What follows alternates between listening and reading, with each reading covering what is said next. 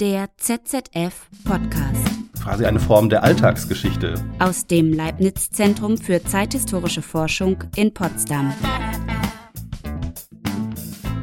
Hallo und herzlich willkommen zu dieser Folge des ZZF Podcast. Mein Name ist Tim Schleinitz und ich freue mich, dass Sie und dass ihr eingeschaltet habt.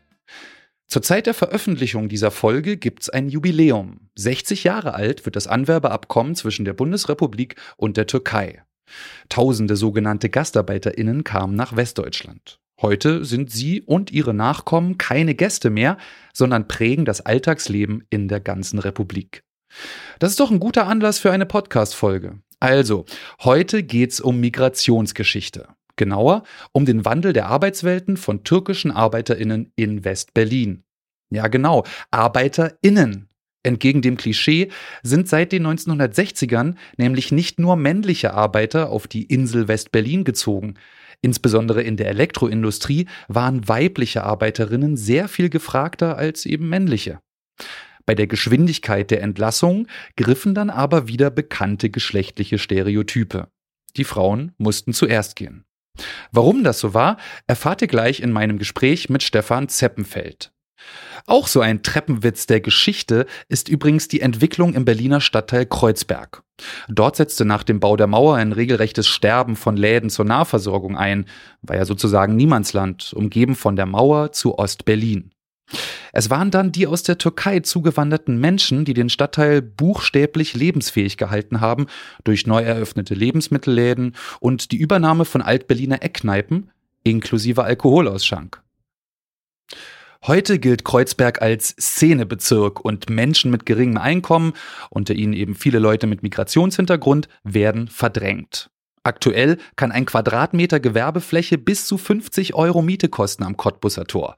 Das sind echte Metropolenpreise, vorbei an den Realitäten der allermeisten BewohnerInnen dieses Quartiers. Aber ich schweife ab. Auch wenn diese Verdrängung natürlich auch mit dem heutigen Thema zusammenhängt, aber bevor das zu weit führt, stellt sich jetzt hier mein Gast erstmal selber vor.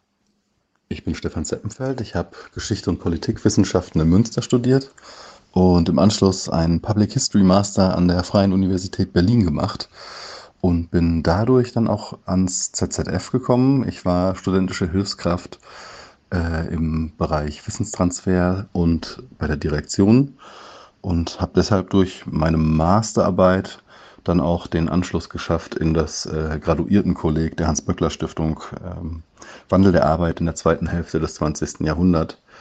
Und ähm, das war am ZZF verortet und das war dann eigentlich eine ganz gute Gelegenheit, äh, auch am Institut bleiben zu können.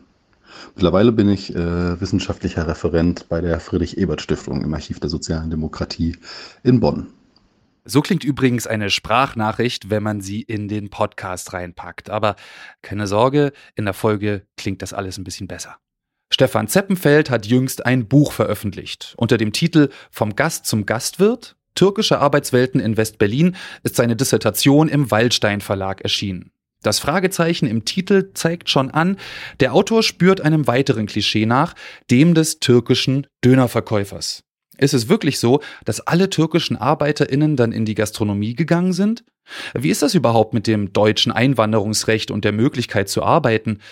Kam mit der Arbeit auch die gesellschaftliche Anerkennung? Und hat die Konzentration türkisch sprechender Menschen in Kreuzberg etwa zu sogenannten Parallelgesellschaften geführt? Oder ist das nicht vor allem ein Kampfbegriff gerichtet gegen Zuwanderung? Und wie ist das überhaupt, wenn man die Geschichte von Menschen schreibt, zu denen man gar nicht gehört? Ist das überhaupt machbar? Auf was muss man achten, um nicht selbst in Klischees zu verfallen? Alles spannende Fragen, die ich mit Stefan in unserem Gespräch angeschnitten habe, aber hört selbst. Stefan, du hast während deines Bachelorstudiums ein Semester lang in Istanbul studiert. Ähm, hat denn da dein Interesse an türkischen Arbeits- und Lebenswelten in der Bundesrepublik vielleicht auch oder sonst wo begonnen? Warst du seitdem eigentlich wieder dort? Also rückblickend muss man natürlich jetzt schon sagen, das war die Keimzelle meines späteren Forschungsinteresses. Es wäre allerdings jetzt unehrlich, wenn ich behaupten würde, dass ich äh, gezielt in die Türkei gegangen wäre mit dem äh, Zweck, ein Forschungsinteresse zu entwickeln oder ein Forschungsprojekt zu entwickeln. Also ich habe mich für eine Stadt entschieden, die ich spannend fand und ähm, ja, bin äh, da hingegangen, um einfach erstmal ein Erasmus-Semester zu verbringen. Bin halt dann eingetaucht in so eine wahnsinnig faszinierende Stadt. Also die hat mich wirklich vom ersten Moment an total gepackt. Und was ich damals schon sehr auffällig fand und was mich echt zum Nachdenken gebracht hat, war, wie interessiert die Menschen an Deutschland sind dort vor Ort. Ne? Also man sieht das jetzt im Podcast nicht, aber ich bin äh, blond, ich bin ein ziemlich großer Typ so. Und ich bin ständig angesprochen worden, ob ich nicht aus Deutschland komme. Also ob das jetzt in der Uni war oder im Restaurant oder in der Bar abends auf der Straße beim Spazierengehen. Und teilweise auch auf Deutsch, auch echt auf Hochdeutsch, weil die Familiengeschichte von ganz vielen Menschen dort vor Ort halt irgendwas mit Deutschland zu tun hatte. Und das fand ich total spannend. Das äh, hat mich irgendwie fasziniert und zum Nachdenken gebracht, warum vielleicht auch das Interesse an türkischer Einwanderung in Deutschland wiederum gar nicht so stark ist und dass vielleicht auch so viele Menschen, die keine Einwanderungsgeschichte in Deutschland haben, auch kein Türkisch sprechen. Und das fand ich irgendwie spannend. So, aber wie gesagt, das war jetzt nicht so, dass ich daraus direkt ein Forschungsprojekt abgeleitet habe. So, ich bin dann wieder zurück nach äh, nach Deutschland gekommen, habe mein Studium weitergemacht, meinen Bachelor abgeschlossen und bin dann an die FU Berlin gewechselt zum Master Public History. Aber damit war auch das, also es war kein schwelendes Thema, das ich die ganze Zeit im Hinterkopf hatte. Das wurde dann erst so, als ich äh, ein Thema gesucht habe für die Masterarbeit. Und das war dann so der Punkt, wo meine persönliche Erfahrung in der Türkei und meine, mein Interesse an der Kultur und an der äh, Geschichte zwischen den beiden Ländern wirklich zu tragen kam. Und genau, ich habe mein Auslandssemester gemacht vom Sommer 2012 bis zum Jahresanfang 2013. Es war nur ein Semester, es waren nur sechs Monate, die äh, aber so, doch sehr prägend waren für mich persönlich. Ähm, das heißt, ich bin kurz vor den Gesi-Protesten äh, zurück nach Deutschland gekommen und die Erasmus-Studis, die mit mir da waren, die zwei Semester geblieben sind, die waren halt auch zur Zeit der Gesi-Proteste dann dort vor Ort und von dem, was ich über Social Media mitbekommen habe, dann auch teilweise mit auf der Straße. Und ich war tatsächlich nur ein einziges Mal nochmal in Istanbul und das war äh, im Frühjahr 2014, also ein gutes Jahr, nachdem ich da ähm, mein Semester beendet habe und äh, auch so ein gutes Jahr, nachdem die Gesi-Proteste waren. Was war da nochmal genau das, äh, das Thema bei den Gesi-Protesten? Also der Auslöser war letztendlich ähm, ein, ja, ein Umweltprotest. Ähm, der Taksimplatz, also der zentrale Knotenpunkt äh, in Istanbul, also vor allem für die europäische Seite der Stadt, ähm, da sollte ein alter Baumbestand abgeholzt werden, um Platz für Neubauten zu schaffen. Ähm, ich glaube, es war mal wieder ein Einkaufszentrum und das hat Protest ausgelöst, weil Leute sich dann für die Bäume engagiert haben und den Park, also den Gezi-Park.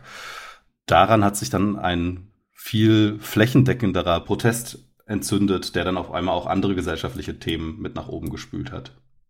Ähm, das war eine ganz spannende Erfahrung, weil sich die Stadt auch stark verändert hat in der Zeit. Aber ich hatte dann natürlich auch eine ganz andere Rolle, weil ich plötzlich auch noch stärker als Touri wieder durch diese Stadt gelaufen bin, als zu dem Zeitpunkt, als ich Monate da gewohnt habe. Du hast schon gesagt, es gibt ein großes Interesse in der Türkei oder in Istanbul, wo du warst, an Deutschland. Ähm, viele Leute haben dich auf Deutsch angesprochen. Ist es denn dann auch so, dass das aus der eigenen, ja, ich weiß nicht, Migrationsgeschichte dieser Leute heraus irgendwie ist, dass die Deutsch können? Also wenn du die jetzt gefragt hast, weiß ich ja nicht. Oder ist es auch so, dass sogar in der Schule Deutsch gelehrt wird? Also in den Momenten, wo ich in, mit den Leuten den Gespr ins Gespräch gekommen bin, hatte ich den Eindruck, das liegt immer daran, dass sie selbst jetzt dann stark in die Jahre gekommen in Deutschland gearbeitet haben oder die Familie in Deutschland waren und ähm, das was mit Rückkehr zu tun hatte. Also teilweise war das auch so, dass die Großeltern dann irgendwie noch in Hannover oder in welchen Städten auch immer gelebt haben. Teilweise war es so, dass die Menschen, die mich angesprochen haben, auch teilweise in Deutschland zur Schule gegangen sind und deswegen Deutsch gesprochen haben. Und das lief meistens, so war mein Eindruck, über die Familiengeschichte jeweils sag mal, woher, woher kommst du denn eigentlich? Kennst du denn eigentlich, ne? Oder kommst du zufällig aus der Stadt, wo, wo meine Großtante noch lebt? Und da war einfach so ein großes persönliches Interesse daran, glaube ich. Gerade wenn ich jetzt ähm, über die sogenannte Gastarbeit forsche, dann forsche ich ja auch über die äh, ja, Biografie von Leuten, oder? Oder ist es dann doch eher so ähm, immer noch so in der Migrationsgeschichte, dass dann eher so diese größeren Bögen oder institutionelle äh, Thematiken im Mittelpunkt stehen? Also ich würde sagen, dass die klassische Geschichtswissenschaft, die sich mit, Migrations, mit Migrationsbewegungen beschäftigt, eher die staatlichen, diplomatischen Zusammenhänge behandelt hat. In der Tendenz. Da gibt es natürlich auch Ausnahmen.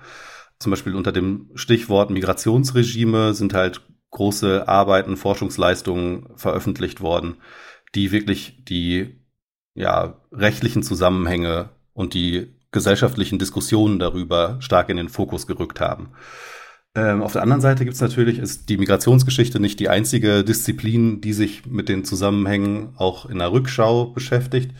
Also gerade in der Soziologie, in den Sozialwissenschaften gibt es natürlich auch eine kritische Auseinandersetzung mit Migration und die dann auch häufiger, als es in der Geschichtswissenschaft beispielsweise praktiziert wurde, äh, auf die Methode von Interviews zurückgreifen und dadurch einen viel persönlicheren Einblick auch in die individuelle Migrationsgeschichte aufwerfen, als das jetzt eher so die Migrationsgeschichte, die sich als klassische Sozialgeschichte verstehen würde, getan hat. Wie ist denn dein persönlicher Zugang da eigentlich? Bist du eher so äh, biografisch daran gegangen oder doch eher so, ich sag mal, diesen größeren Bogen, eher institutionell?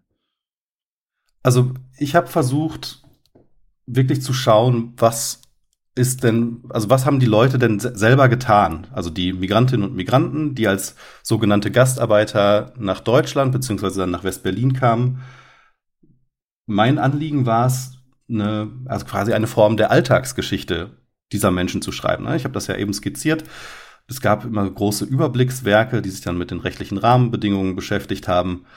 Und auf der anderen Seite dann eher die, die kritische äh, Lesart und Auseinandersetzung mit der Migrationsgeschichte und der Geschichte der Gastarbeit, die sich vor allem angeschaut haben, Arbeitskämpfe. Also ne, es gab ja 1973 eine ganze Reihe von wilden Streiks äh, in Betrieben, in denen vor allem sogenannte Gastarbeiter beschäftigt waren, die dann auch als migrantisch gelesen wurden in der Öffentlichkeit und in der Presse. Aber das sind ja immer Ausnahmesituationen. Ne? Also das ist natürlich auch forschungsökonomisch bietet sich das an, sich diese Themenkomplexe anzuschauen, weil es einfach in den Archiven landet. Ne? Also sowohl in den Zeitungen wird es ja dokumentiert, als auch in Unternehmensarchiven, aber es wird Schriftgut produziert. Es gibt Flugblätter und ich habe versucht, mich irgendwo dazwischen zu positionieren mit meiner Forschung. Ne? Also, dass ich wirklich herankomme, was so das in Anführungszeichen normal in der Migration war. Also ganz konkret ist ja meine Fragestellung runtergebrochen gewesen, was haben die Gastarbeiterinnen und Gastarbeiter, die zum Arbeiten in die Bundesrepublik gekommen sind, eigentlich gearbeitet? Und das ist halt ein Problem, also da muss man auch ein bisschen erfinderisch werden, was so die ähm, Quellengrundlage angeht. Man kann nicht einfach in ein Archiv gehen, ins Bundesarchiv oder ins Landesarchiv und dann hat man seinen Hauptquellenbestand, sondern ja, man muss einfach schauen, wie, komm, wie kann ich mich der Sache annähern? Denn wenn ich 30, 40 Jahre pünktlich zur Arbeit gekommen bin, morgens meine Stempelkarte eingelocht habe und abends wieder Feierabend gemacht habe, das landet halt nicht im Archiv. Und ja, mein Ansatz war jetzt zu versuchen, mich der Sache anzunähern, irgendwo zwischen dieser eher institutionellen, diplomatischen Geschichte und dieser Geschichte von Ausnahmesituationen. Irgendwo dazwischen würde ich mich verorten, glaube ich. Dann hast du ja wahrscheinlich auch Interviews geführt, nehme ich an, mit äh, Zeitzeuginnen, mit Gastarbeiterinnen, mit Gastarbeitern sogenannten. Das habe ich jetzt auch äh, Juliane Fürst gefragt, als ich über sie, über die sowjetischen Hippies ähm, eine Folge mit ihr gemacht habe. Das ist übrigens die vierte Folge für die Zuhörerin hier, ne, wenn ihr das nachhören wollt.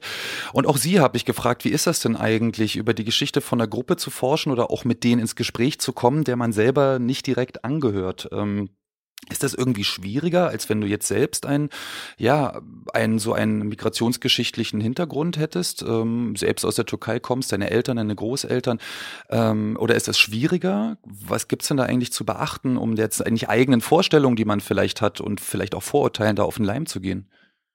Ja, das sind natürlich jetzt äh, viele große Fragen, die mich jetzt in der ganzen, ganzen Bearbeitungszeit meines Projekts immer umgetrieben haben. Also zunächst mal grundsätzlich sollte ja jedes Forschungsprojekt und jede Historikerin ähm, die eigene Position gründlich reflektieren. Ich glaube, deswegen ist erstmal in der Anlage das kein großer Unterschied zu anderen Forschungsprojekten. Ne? Ich habe eben schon gesagt, ich bin äh, blond, ich bin mitteleuropäisch, ich bin Mann. Ähm, natürlich gehört es dann dazu, meine Sichtweise zu hinterfragen, wenn ich Migrationsgeschichte erforsche, die ja immer unweigerlich auch eine Geschichte von sozialer Ungleichheit, von sozialer Mobilität, aber auch Geschlechtergeschichte ist. Ähm, das ist, glaube ich, ganz wichtig und aber in jedem Forschungsprojekt gehört es ja dazu, dass ich irgendeine persönliche Beziehung zu meinem Forschungsgegenstand, zu meinem Forschungsthema habe und das ausloten muss, eine kritische Distanz zu wahren. Das glaube ich schon. Ob das jetzt in meinem Fall einfacher oder schwieriger war, da vermag ich jetzt keine Wertung vorzunehmen. Was mir natürlich geholfen hat in der Suche nach Zeitzeugen und nach Kontakten, das ist nicht immer als Interview transkribiert äh, im Buch gelandet natürlich, ist, dass ich durch mein Auslandssemester in Istanbul natürlich auch zumindest ansatzweise Sprachkenntnisse hatte, die mir Kontaktaufnahme erleichtert haben. Das heißt, wenn ich irgendwo in ein Geschäft gegangen bin oder Leute angesprochen habe und die Höflichkeitsfloskeln auf Türkisch beherrsche, war das natürlich ein Türöffner.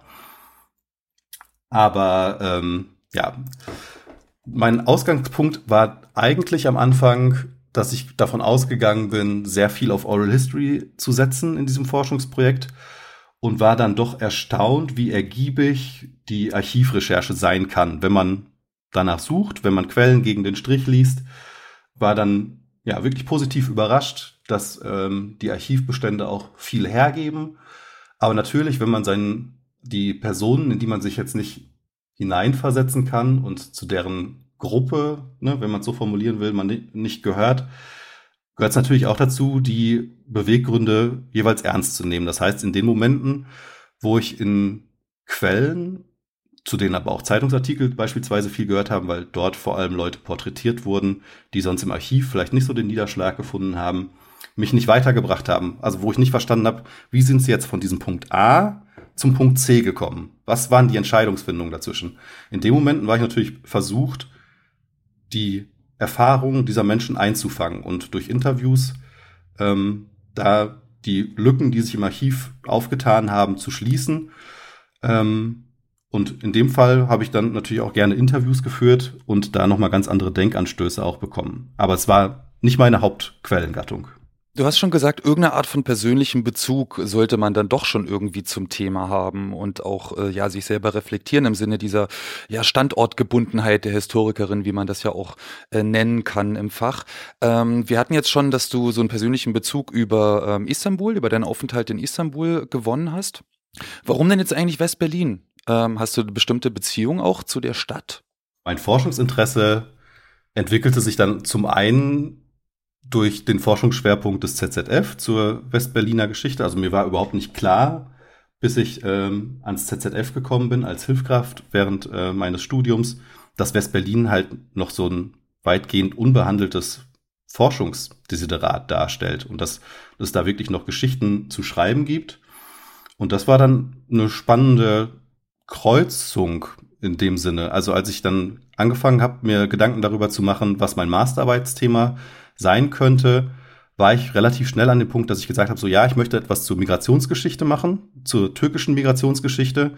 Und das funktioniert dann auf einer lokalen Ebene natürlich nur in einer Stadt, in der man sich einigermaßen auskennt. Also dadurch, dass ich in Berlin gewohnt habe, war es klar, ich werde jetzt nicht die Migrationsgeschichte bearbeiten können und wollen zu München, also einer Stadt, wo ich mich überhaupt nicht auskenne, wo die einschlägigen Bezirke mir auch überhaupt nicht bekannt sind oder die Straßennamen.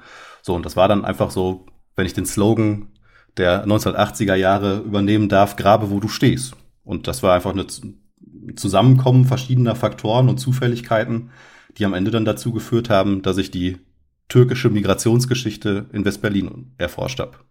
Ah ja, dann vielleicht jetzt mal wieder zu deinen Ergebnissen, zum Thema. Dieses Schlagwort Gastarbeiterin, Gastarbeiter, äh, unter welchen Umständen kamen denn da diese ersten türkischen Gastarbeiterinnen, Gastarbeiter eigentlich nach Berlin? Ähm, und wo haben die denn eigentlich gearbeitet? Also äh, am Rhein, du hast jetzt zwar München gesagt, aber entlang des Rheins zum Beispiel war es ja oft in diesen großen Automobilwerken. Äh, wie waren das in West-Berlin eigentlich gewesen? Wo haben denn die Leute da jetzt gearbeitet und wie sind die hierher gekommen? Also der große Arbeitskräftebedarf in West-Berlin bestand vor allem in der Elektroindustrie. Also die großen Unternehmen Siemens, AEG, Telefunken, DTW, die haben Arbeitskräfte für die industrielle Produktion benötigt. Das war wirklich so der Magnet und die Hauptakteure, die dazu, die dazu beigetragen haben, dass türkische Migration nach Westberlin überhaupt in dem Ausmaß, wie wir es kennen, äh, erfolgt ist. Die Umstände sind ganz spannend. Ähm, Gemein ist ja das Anwerbeabkommen zwischen der Bundesrepublik und der Türkei, so der Ursprungspunkt, an dem wir die türkische Migration nach Deutschland verorten. Also der 30. Oktober 1961. Und wir haben ja dieses Jahr 60-jähriges, also 60. Jahrestag ähm, dieses Abkommens. Und das Besondere mit Blick auf West-Berlin ist, dass es zu diesem Zeitpunkt für West-Berlin noch gar nicht galt. Also wir hatten vorher schon 1955 das Anwerbeabkommen mit Italien, dann kam eins mit Spanien und mit Griechenland dazu, 1961 dann die Türkei. Aber das fand halt keine Anwerb Anwendung in West-Berlin, sondern das galt erstmal nur fürs Bundesgebiet. Die Quellen deuten darauf hin, dass trotzdem Menschen nach Berlin kamen. Also wenn sie erstmal im Bundesgebiet waren, gab es auch Wege, nach West-Berlin zu kommen. Aber streng genommen galten die Anwerbeabkommen erst 1963 und spätestens 1964 offiziell auch für West-Berlin. So, zu dem Zeitpunkt, als das Anwerbeabkommen 61 aber in Kraft trat, lebten in West-Berlin ungefähr 200 gemeldete Menschen aus der Türkei, also türkische Staatsbürger. Da kann man jetzt drüber diskutieren. Man kann das nicht genau sagen, wer diese Menschen waren. Diplomaten, Ärzte. Es gab ja auch eine starke Verbundenheit äh, zwischen Deutschland und der Türkei, beziehungsweise schon zwischen dem Deutschen Kaiserreich und dem Osmanischen Reich. Das heißt, es, es lässt sich jetzt für Berlin nicht sagen, 1963, 1964 oder 1961 begann die türkische Migration. Die Verbundenheit ragte schon weiter zurück. So, äh, wie gesagt, 1964 konnten dann äh, Betriebe in West-Berlin auch offiziell anwerben. Dann gab es ja schon die erste kleine Konjunkturdelle 1966, 67, die das erste Mal gezeigt hat, dass das Wirtschaftswunder jetzt nicht unendlich ist. Und als sich die Wirtschaft davon erholt hatte, 1968, da boomte plötzlich die türkische Gastarbeit in Westberlin. Also die Zahlen sind da wirklich explodiert. Und da kann man dann auch so in den statistischen Jahrbüchern der Stadt sehen, wie krass sich die Einwohnerzahlen von sta türkischen Staatsbürgerinnen und Staatsbürgern in Westberlin entwickelt haben. Man kann dann sehr schön nachweisen, auch in den Unternehmensunterlagen, äh, also ich habe das in meiner Arbeit vor allem durch äh, die Perspektive der Firma Siemens gemacht. Die haben einen sehr umfangreichen Bestand in ihrem Unternehmensarchiv, ähm, wie wichtig türkische Arbeitskräfte oder türkeistämmige Arbeitskräfte für den Betrieb waren. Und andersrum. Also man kann auch immer wieder sehen, wie in Familienbiografien Siemens ein Anlaufpunkt wurde, wenn man vielleicht nochmal einen Arbeitsvertrag brauchte, um die Aufenthaltsgenehmigung verlängert zu bekommen oder wenn äh, noch Familienangehörige ähm, nach Deutschland kommen wollten.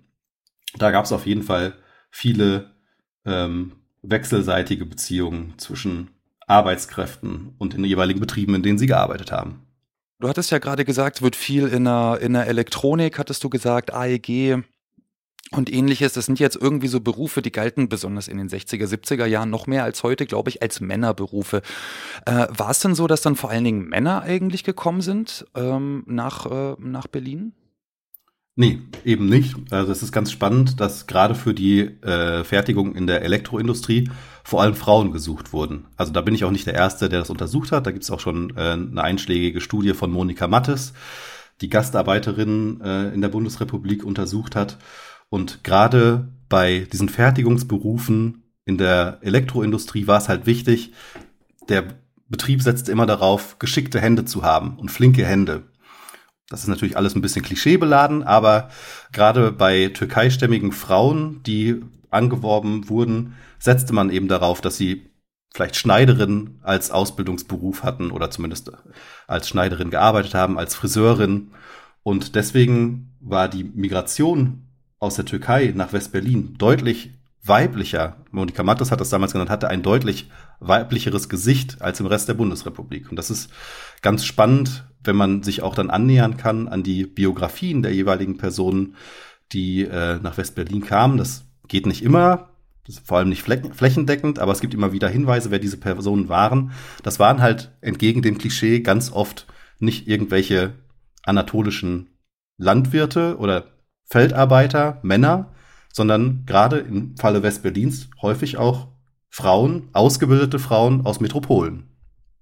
Ah ja, Interessant, interessant. Also das ist ja auch tatsächlich so eine Sache. Ich hatte neulich mal was zu tun äh, mit so einem äh, mit so einem Projekt. Da ging es um Narva, VEB Narva, also Glühlampenproduktion in der DDR. Und äh, da waren auch vor allen Dingen Frauen angestellt. Das war mir ja tatsächlich relativ neu, dass dann so ja in so einen Berufen mehr Frauen eigentlich gesucht wurden. Mhm. Waren dann in den Momenten, wo die Wirtschaft abflachte und Arbeitskräfte freigesetzt wurden, waren es dann halt auch vor allem die Frauen, die dann ihren Arbeitsplatz verloren. Das lässt sich in den Personalstatistiken dann auch nachzeichnen, dass sie dann nicht nur besonders angeworben wurden, sondern auch schnell fallen gelassen wurden. Hm, also doch dann auch wiederum so eine, ja, ich sag mal, geschlechtlich Vorurteil oder so nach dem Motto, okay, die, auf die Frauen können wir jetzt eher verzichten oder sowas. Genau, also die genauen Beweggründe in der Entscheidungsfindung des Betriebs sind da jetzt nicht rekonstruierbar, aber klar, wenn wir darüber sprechen, ne, das viel zitierte Wort Konjunkturpuffer macht sich schon der Eindruck breit, wenn man sich das über einen langen Zeitraum anschaut, wenn die Zeiträume sind, wo wir von, gemeinhin von wirtschaftlichen Krisen und von Abschwung äh, sprechen, dass gerade dann vor allem der Anteil von äh, weiblichen Arbeitskräften vor allem von ausländischen weib weiblichen Arbeitskräften äh, massiv zurückging. Hm. Wie ist das denn überhaupt jetzt mit den Arbeitsmöglichkeiten, auch für Türkinnen? Also äh, beispielsweise in der Serie Four Blocks wird ja dargestellt, ähm, da ist der Chef einer libanesischen Familienbande auch deswegen kriminell geworden, so erzählt die Serie, weil eben keine Erlaubnis zum Arbeiten vorlag. Also er will dann zum legalen Geschäftsmann werden Sobald er seine unbefristete Aufenthaltsgenehmigung hat, äh, mit seiner Frau zusammen muss er sich alle zwei Wochen bei der Ausländerbehörde melden, obwohl er schon über 20 Jahre oder so in Berlin lebt, also in Deutschland lebt. Äh, wie ist das denn für die, äh, für die Türkinnen und Türken dann gewesen, für die Gastarbeiter oder auch später dann? Ähm, ist das auch so, dass die sich dort ständig melden mussten oder wenn man auch später nochmal nachkommt? Ähm, wie ist denn das? Dürfen die dann dort eigentlich arbeiten, hier in Berlin? Da gab es immer wieder neue Gesetzgebung, es wurde immer wieder neu verhandelt. Äh, es lässt sich natürlich nicht eins zu eins übertragen. Ne? Also wenn ich das richtig erinnere, äh, in Four Blocks, Tony Hamadi ist ja, hat er, glaube ich, eine Fluchtbiografie. Ähm, ich bin mir gar nicht sicher, ob das ausbuchstabiert wurde im Laufe der Serie. Aber so extrem war es natürlich nicht, denn der entscheidende Unterschied ist ja, dass die Gastarbeiterinnen und Gastarbeiter explizit gerufen wurden, um hier zu arbeiten. Aber tatsächlich ist es so, dass das deutsche Aufenthaltsrecht natürlich restriktiv ist und eine Aufenthaltsgenehmigung und die Arbeitserlaubnis in regelmäßigen Abständen immer zu erneuern waren. Ähm, das führte dann auch dazu, dass ohne jetzt irgendwie großes Verschulden seitens der Migrantinnen und Migranten äh, nachzuweisen war, eine legale Aufenthalt und eine legale Beschäftigung durch Ablaufen der Papiere auch zu einer illegalen, illegalisierten, könnte man auch dazu sagen, Beschäftigung oder Aufenthalt werden konnte. Das ist natürlich ein großer Unterschied zur deutschen Mehrheitsbevölkerung und ne, auch ein Faktor, der soziale Ungleichheit produziert. Grundsätzlich war es aber so, dass wenn die Arbeitskraft, das muss man jetzt einfach mal so objektiviert sagen, gebraucht wurde, es möglich war, die Aufenthaltspapiere zu bekommen. Du hast es eben angesprochen, auch mit dem Verweis auf die Serie. Äh, die Selbstständigkeit ist dann natürlich was anderes. Ne? Also Geschäftsleute bedürfen da nochmal anderer Rahmenbedingungen. Denn die Aufenthaltserlaubnis und die, Arbeit, die Arbeitserlaubnis von äh, sogenannten Gastarbeitern schloss eine selbstständige Tätigkeit pro forma aus. Das heißt, in dem Moment, wo ich mir ein eigenes Geschäft aufbauen möchte, brauche ich eine explizite Arbeitserlaubnis, die mir ermöglicht, selbstständig tätig zu werden. Das hat dann natürlich nochmal einen ganz anderen Rattenschwanz an behördlichen Gängen und auch äh, zu beachtenden rechtlichen Rahmenbedingungen anhängend. Aber grundsätzlich war das natürlich möglich. Anderes wäre es ja gar nicht der Fall gewesen, dass wir irgendwann die einschlägigen Restaurants, Gastwirtschaften, Dönerimbisse, Trödelmärkte, ähm, die wir bis heute in der Stadt haben, ähm, Genau, also dein Thema war jetzt auch gewesen, eben dieser Wandel der Arbeitswelt von türkischen äh, Arbeiterinnen und Arbeitern in Westberlin seit den 60er Jahren. Äh, was hat sich, hat sich denn da jetzt sozusagen, du hast es schon angesprochen, äh, Imbisse haben aufgemacht, natürlich, da kommen wir nachher vielleicht gleich nochmal drauf zurück, äh, was es damit auf sich hat, aber ähm, das sind ja irgendwie jetzt spezielle Bedingungen, das hatten wir gerade geklärt, also man wird zwar irgendwie gerufen in den 60ern, es gibt ja diesen Ausspruch, ja, äh, wir wollten Arbeitskräfte gekommen sind Menschen. Die Menschen bleiben, ähm, es verändert sich, die Gesetzgebung verändert sich, vielleicht auch der Fokus, der persönliche der Menschen, die hier sind, verändert sich, die Arbeitswelt insgesamt verändert sich. Ist das denn dann so für die türkischen äh, Arbeiterinnen und Arbeiter, dass sich ihre Arbeitswelt irgendwie abgekoppelt oder parallel zu dieser sogenannten Mehrheitsgesellschaft entwickelt? Oder sind das so vergleichbare oder sogar gleiche Entwicklungen? Nee, ganz im Gegenteil würde ich sagen, dass sich die Arbeitswelten von türkeistämmigen Menschen der Durchschnittsarbeitsbiografie der Mehrheitsgesellschaft angenähert haben. Also das ist so die Erkenntnis meiner Arbeit und auch die These, die ich aufstelle. Ähm, wir haben ja als Ursprung so die einfache Fertigung in der Industrie, ob das jetzt die Elektroindustrie in Westberlin ist oder ob das äh, die Autoindustrie am Rhein oder im Großraum München ist. Da werden sie halt gezielt in diese Jobs gesetzt und sie werden angeworben, sie st stellen sich dafür zur Verfügung und dann verschiebt sich das in den kommenden Jahren. Also in West-Berlin sehen wir das zum Beispiel sehr früh. Ähm, Ende der 60er Jahre gibt es die ersten Gastarbeiterinnen und Gastarbeiter, die im öffentlichen Dienst arbeiten. So, das sind jetzt erstmal relativ simple Arbeiten, also die Straßenkehrer, die Müllmänner bei der BSR, ähm, auch Reinigungspersonal bei der BVG.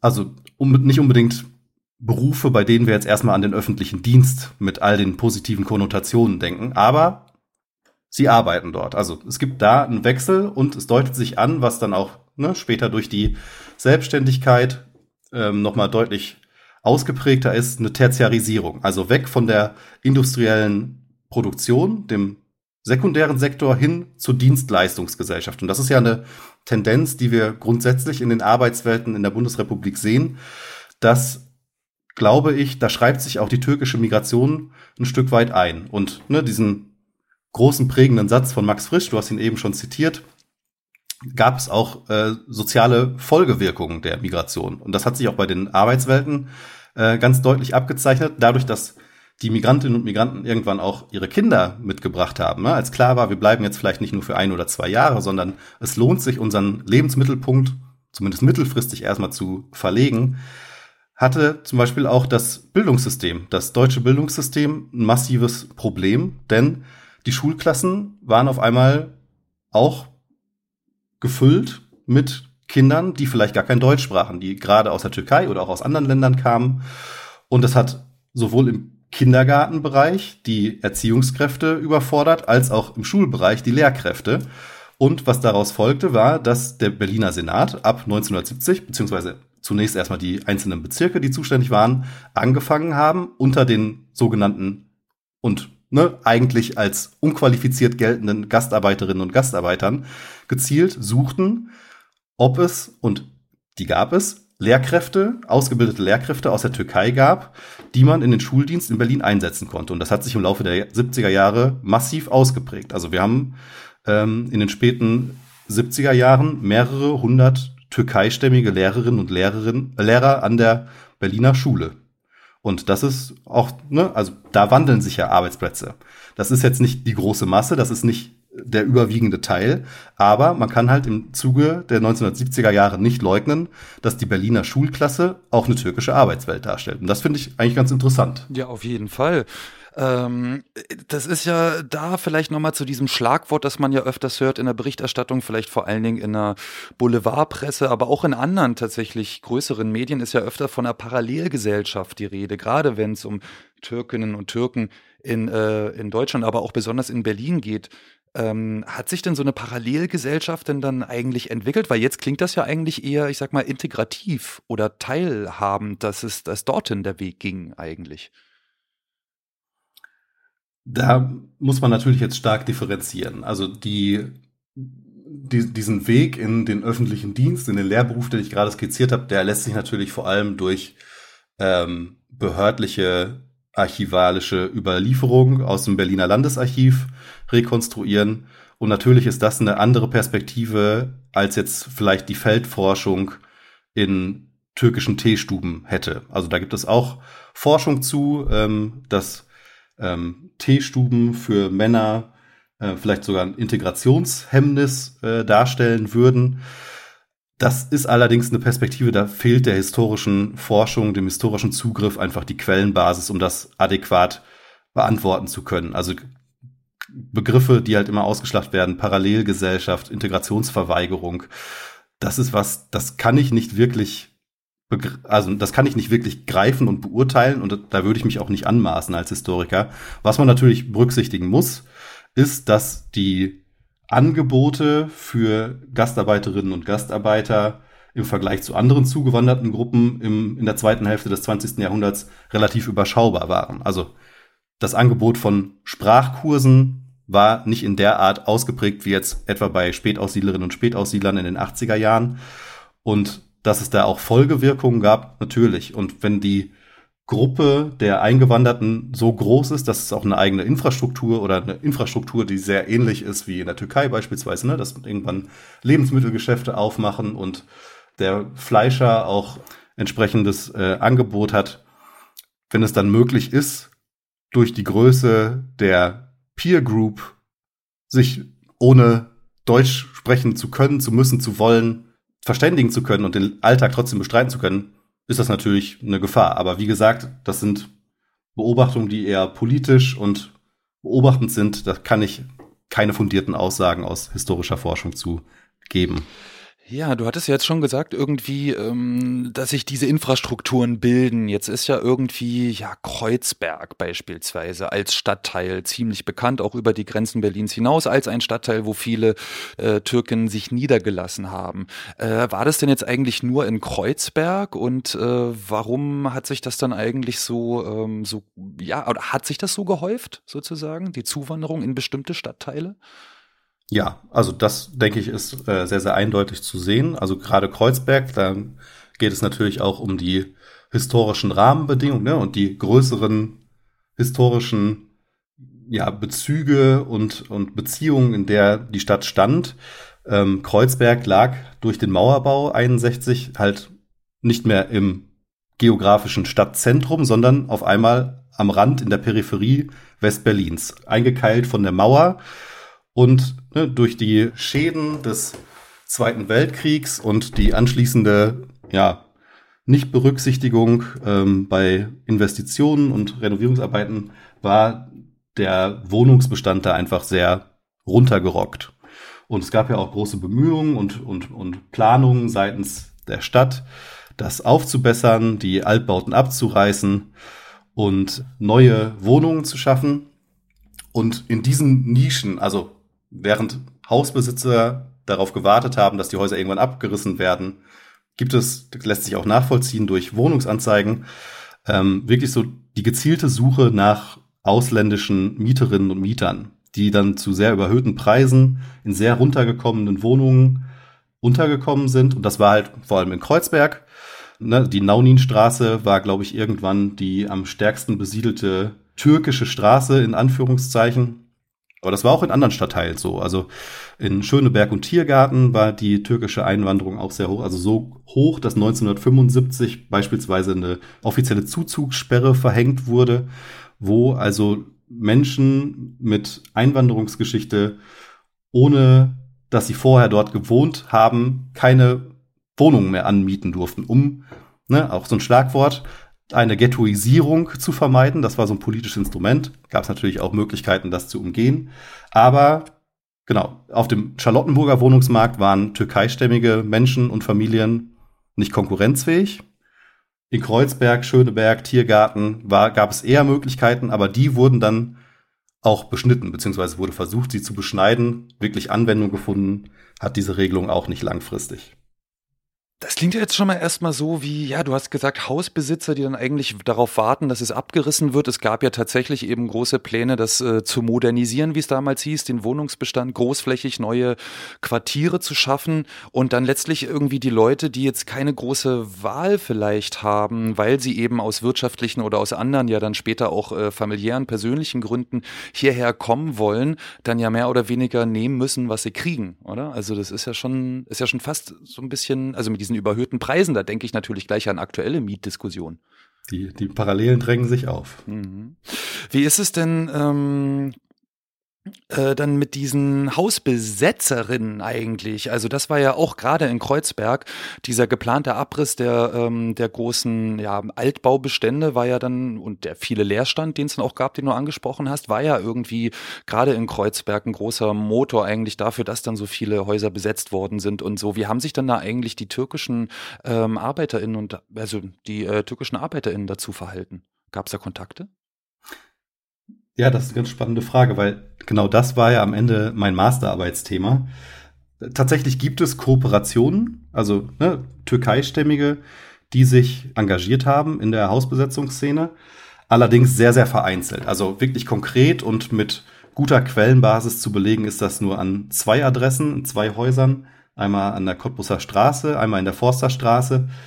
Es gibt Hinweise darauf, dass auch in anderen Wohnungen teilweise Türkeistämmige gewohnt haben, aber ich habe es eben schon angesprochen, das Aufenthaltsrecht ist sehr, sehr restriktiv und die Angst davor, juristische Konsequenzen durch Hausbesetzungen, die ja immer auch einen Straftatbestand dargestellt haben, war einfach zu groß. Also ich glaube, es gibt auch so graue Literatur aus den 80er Jahren, die darauf hindeutet, dass äh, die grundsätzliche Sympathie von Türkeistämmigen, die ja in verschiedene Extreme auch politisiert waren, grundsätzlich da waren an der Hausbesetzungsszene. Ähm, ich habe damals auch viele, oder zumindest eine ordentliche Zahl von Annoncen gefunden in ne, einschlägigen Kiez-Zeitschriften, die halt vor allem aus der Hausbesetzerszene entstammten, wo auch türkische Jugendliche, türkeistämmige Jugendliche inseriert haben, weil sie irgendwie einen Freizeitraum suchten für den Freundeskreis. Also grundsätzlich war die Sympathie, glaube ich, da. Aber das war jetzt nicht flächendeckend, dass äh, es da ähm, massenweise türkeistämmige auf Wohnungssuche sich engagiert haben. Allerdings muss man auch dazu sagen, da sind wir wieder bei der türkischen Infrastruktur. Ähm, Kreuzberg an der Peripherie Westberlins verzeichnete halt auch ein massives Sterben des Einzelhandels seit dem Mauerbau. Das Laufpublikum fiel weg. Ähm, die Gegend war unattraktiv für den Einzelhandel und was vor allem dann neue äh, Gewerbegründungen waren, waren halt vor allem türkeistämmige oder andere ausländische Geschäftsleute, die dann halt den Gemüseladen, den Dönerladen, die Bäckerei ein, äh, einrichteten und äh, damit auch ein Stück weit die äh, Infrastruktur für den Alltag von dieser alternativen Szene oder den alternativen Szenen den Hausbesetzerinnen und Hausbesetzern ermöglichten. Also es gibt auch Quellen, ähm, die darauf hindeuten, dass der Gemüsehandel an der Ecke halt der Anlaufpunkt war für besetzte Häuser, weil der Weg zum nächsten Supermarkt halt weit aus Kreuzberg SO36 rausführte. Ah, okay, krass. Also ähm, bevor ich da noch mal kurz drauf einsteige, vielleicht noch mal kurz äh, die Erklärung graue Literatur. Das sind dann so äh, so ein Mittelding aus irgendwie Quellen und ähm, ich sag mal Meinungen oder so. Das sind quasi Dokumentationen, ähm, also Publikationen, die jetzt nicht im Buchhandel erhältlich waren, die keine ISBN-Nummer haben, sondern im Zweifel im Selbstverlag ähm, erstellt und vertrieben wurden. Das war ein ziemlich beliebtes Mittel, gerade so in den alternativen Szenen, ähm, auch in Kreuzberg, um zu dokumentieren über Hausprojekte, über Nachbarschaftsinitiativen.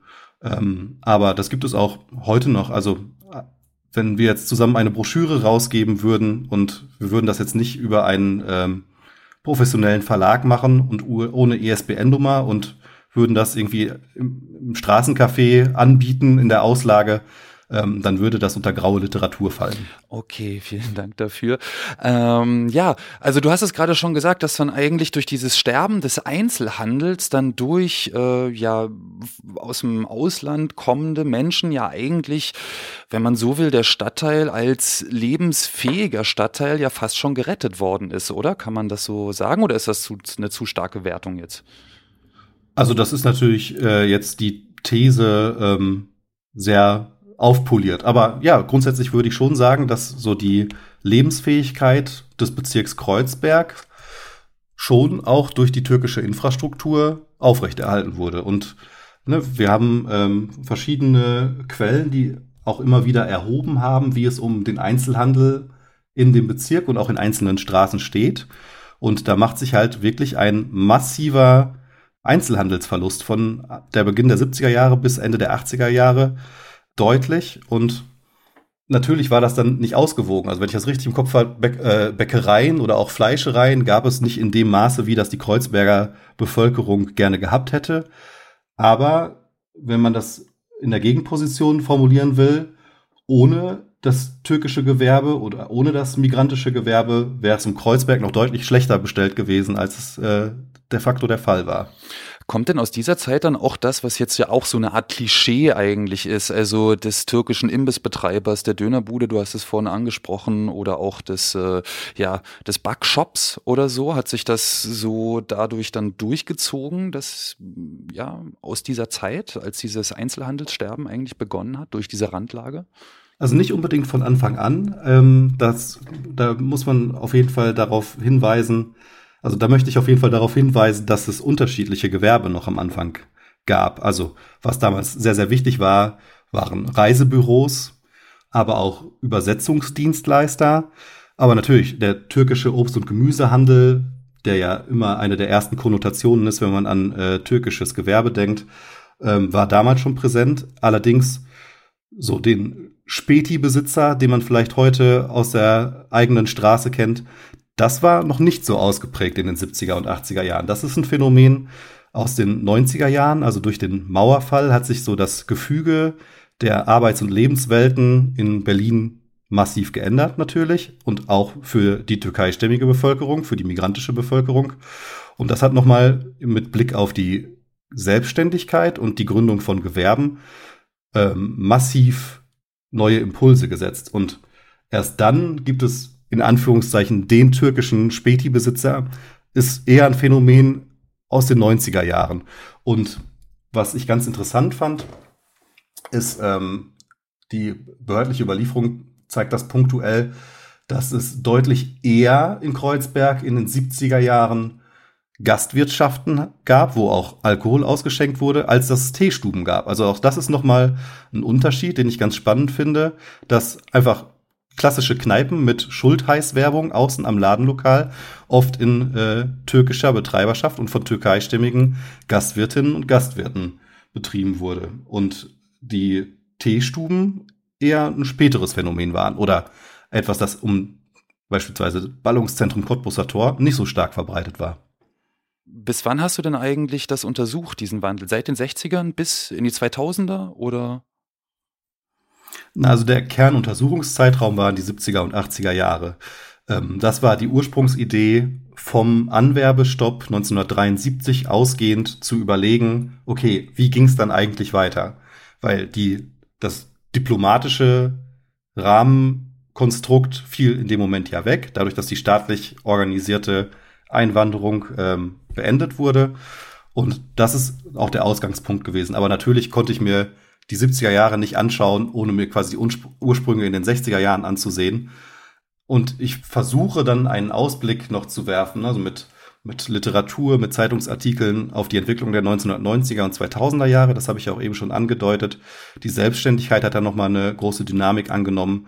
Aber wir haben ja auch ab Ende der 80er Jahre eine ganz neue Entwicklung in dem Moment nämlich, wo die türkeistämmigen Kinder oder vielleicht sogar schon Enkelinnen und Enkel ähm, das deutsche Schulsystem durchlaufen hatten und auch das Hochschulsystem teilweise, ähm, gibt es ja nochmal eine ganz andere Qualität, was die Arbeitswelten angeht. Also den formalen Zugang zum Ausbildung- und Berufsmarkt, den es durch angeworbene, angelernte Arbeitskräfte am Anfang ja gar nicht gab oder nicht so stark gab, nur in Ausnahmefällen, gibt es natürlich jetzt nochmal eine ganz andere Dynamik auch in der Ausprägung von Arbeitswelten. Also sprich, wir haben Ende der 80er Jahre die ersten ähm, Jura-Absolventinnen und Absolventen, vor allem dann in den frühen 90er Jahren. Also der türkische, in Anführungszeichen, der türkische Rechtsanwalt tritt auf einmal auf und ist dann auch in einer Gruppe und in einer Anhäufung wahrnehmbar, die dann in den 90er Jahren noch stärker ausgeprägt ist. Oder 1979 haben wir zum Beispiel den ersten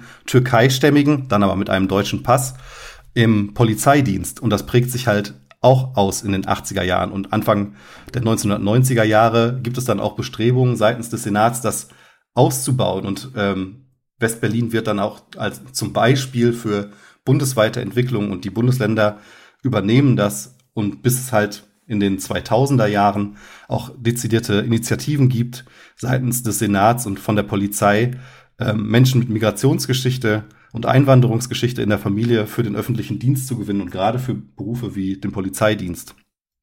Ah ja.